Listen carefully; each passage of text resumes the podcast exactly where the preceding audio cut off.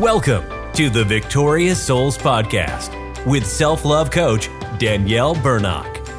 Things happen in our lives that make us feel powerless. But Danielle believes that anyone can become a victorious soul by reclaiming what belongs to them their value, their belovedness, and their God given superpower. The Victorious Souls Podcast is dedicated to empowering you to rise up, reclaim, and embrace the change from survive to thrive as a victorious soul through the power of love. And now, here's that lady on the internet who loves you, Danielle.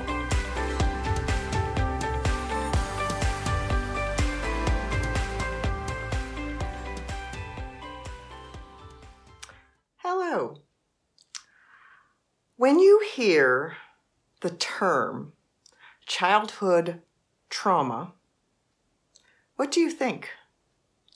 What do you think that that is? How do you define that? I know for myself, I never thought about the term at all growing up. I'd never heard it. And when I started having trouble in my adult life, I still wasn't familiar with the term. And it wasn't until I started to deal with it in my life that I really found out what it was and what it meant. Because as I started to became an adult and heard childhood trauma, I would think about the things that are so blatant that people, of course, everyone knows that's childhood trauma. You know, you know, slave trafficking, that's childhood trauma. And hurricanes and typhoons and plane crashes, if that happens to you as a child, that's, that's childhood trauma. But I didn't validate what had happened in my life as trauma because it didn't fall into any of those categories that I think a lot of people think that way. They think of, you know, a child that gets beaten. That is definitely childhood trauma. And I've heard so many stories and I wrestled with the things that I had in my life because my trauma didn't fit into all the categories that everyone else's did, especially one. Especially one. All of them, actually, but especially this one. It was when I was six years old. Do you remember being six years old? And what happened was it happened at school. And I barely remember. I remember just little pieces of it because I dissociated from it. And I have wrestled with feeling guilty about that and feeling silly about that because it wasn't what I thought should be called trauma. I blamed myself for it. I thought I was making a big deal out of it. I had so much trouble validating it until I was in counseling. And I mean, even after working through it, when I had this horrible flashback and it just completely upended my life, and I was a six year old again, um, but still, it wasn't until I learned that childhood trauma is different than adult trauma. And it's not just the two words. It's how it affects the brain and how it affects the emotions and the developmental thing in a child. And I, I, was so ignorant of all of that that I dismissed what had happened to me. And I treated my childhood trauma as if it was adult trauma. And that's where we get into trouble, where we won't deal with something. We make it small because it's not big enough in our own eyes. Somehow it's not a big enough deal. And so we dismiss it because we look at it at the age we are now. I am 62 years old now. I am nowhere near six years old, but I have a granddaughter that is six years old. And even going through all the healing of all of that and all my counseling of that and writing about it in my book, Emerging with Wings, um, I really got a better visual of it when I thought about my granddaughter who is six years old right now. And I imagined her in that situation. And it really changed my perspective so much because I'd been putting my adult self in that situation. But I wasn't an adult self. I was a six year old little kid. I was barely six years old. I was like one month into being six. So I was just barely not five anymore. And by this time, you're probably wondering what the heck happened. And what happened, the situation of it isn't as important as the effect that it had on my soul. And that's what I bring up all the time. Me, Danielle Bernock from daniellebernock.com. This lady on the internet who loves you, I bring it up because we dismiss it, we discount it, and you know, you find out what it is, and then it gets put over in this little compartment. It's like, no, trauma is not the incident. Trauma is what happens in your soul, what happens in your brain. And I'm going to read just a little bit from my book that I, where I did research about childhood trauma from Emerging with Wings. And I discovered that childhood trauma is much different than adult trauma. I studied it and I found validation. I hadn't considered how young I was when any of the things happened to me growing up. I hadn't understood age was a factor in and of itself and the potential for severe and long lasting effects that just, I had a hard time wrapping my head around that as an adult.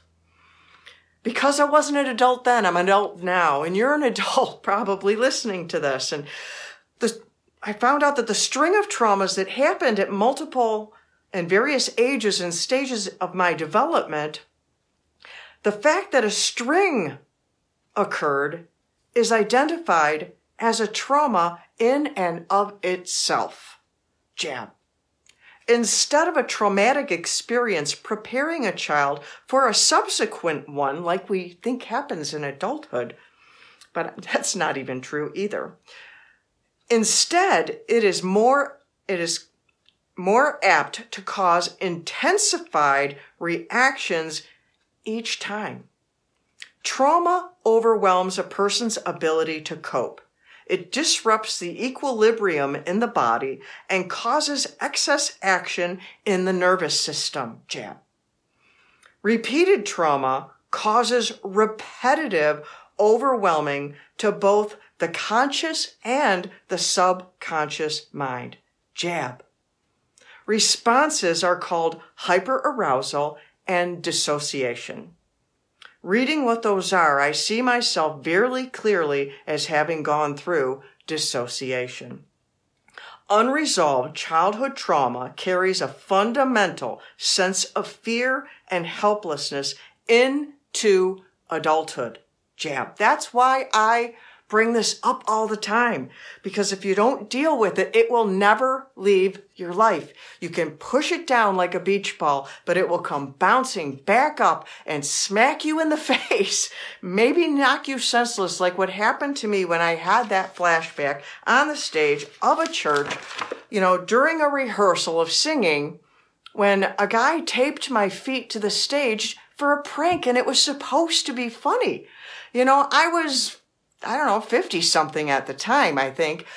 But instantaneously, I was a six year old little girl sitting in one of those little short little chairs in first grade. I had been sent out in the hall because I had dared to talk when the teacher told me not to because I, I dropped my pencil. That was my big crime as I dropped my pencil on the floor. And then I asked the kid next to me to pick it up and give it to me.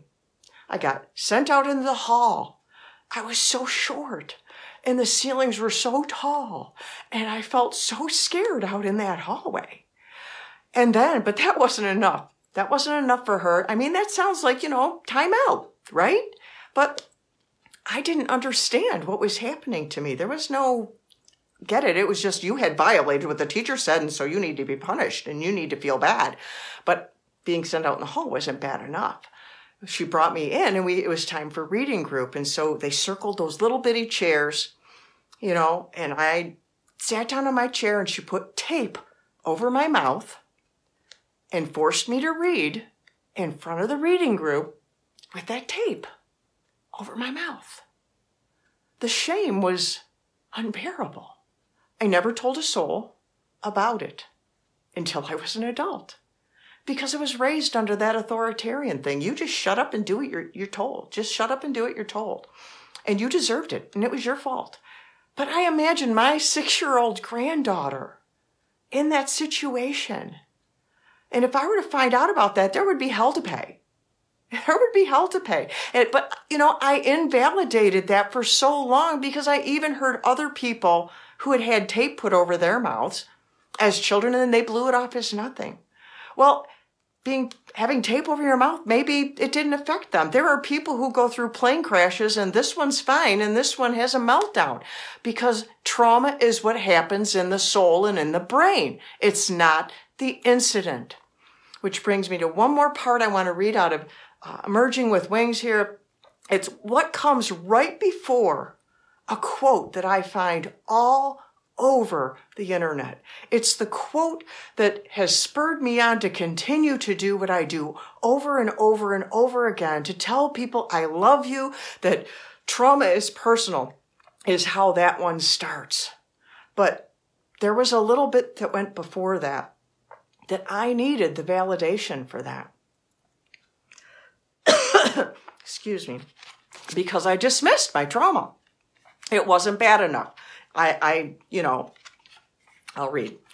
No, the teacher's shaming and humiliation of me when I was barely six is not the same as the Sandy Hook massacre. That's what I compared it to. So it wasn't that bad, so I should just get over it. No, the subsequent strings of various emotional woundings and traumas is not the same as a tsunami. No, it wasn't. So therefore I shouldn't have any trauma, right? No, that's not true. No, the malfunction of love and the invalidation of my personhood by my parents is not the same as a plane crash. Of course it isn't. But that doesn't mean nothing happened in me. No, the spiritual orphaning by the religious leaders it, that happened to me is not the same as the Holocaust. Inconceivable. You cannot compare them, but I always did. And are you comparing your trauma to something you think is huge and dismissing the pain in your soul? Please stop if that's you. Stop dismissing it. Because this next part is true and you can find memes all over the internet. Find, find one you like or make one yourself. Trauma is personal. It does not disappear if it is not validated. When it is ignored or invalidated, the silent screams continue, internally heard only by the one held captive.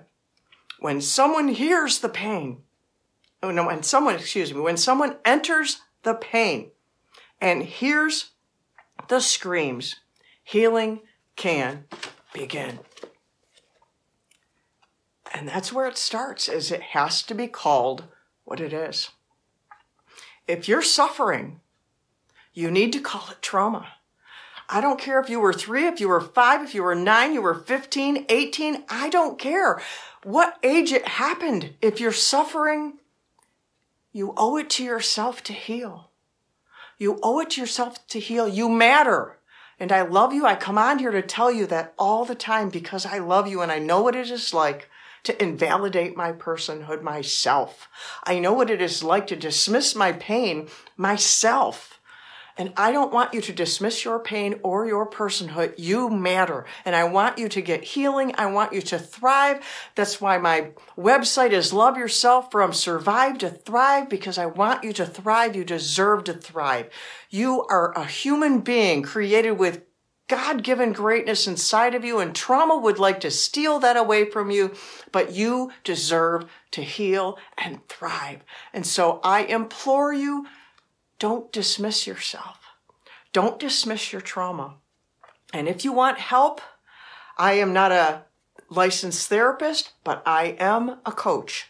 So I can offer coaching. And if you're thinking you need counseling, but you're too scared to go and you need a coach to tell you, then schedule one of my consultations and I will help you choose to go to counseling if that's what you need. And I have other tools to help you if what I have is what you need. I have my books, I have courses, I have my coaching because I love you. And so until next time, I'm Danielle Bernock at daniellebernock.com and love yourself from survive to thrive. And I love you, that lady on the internet who loves you. I love you.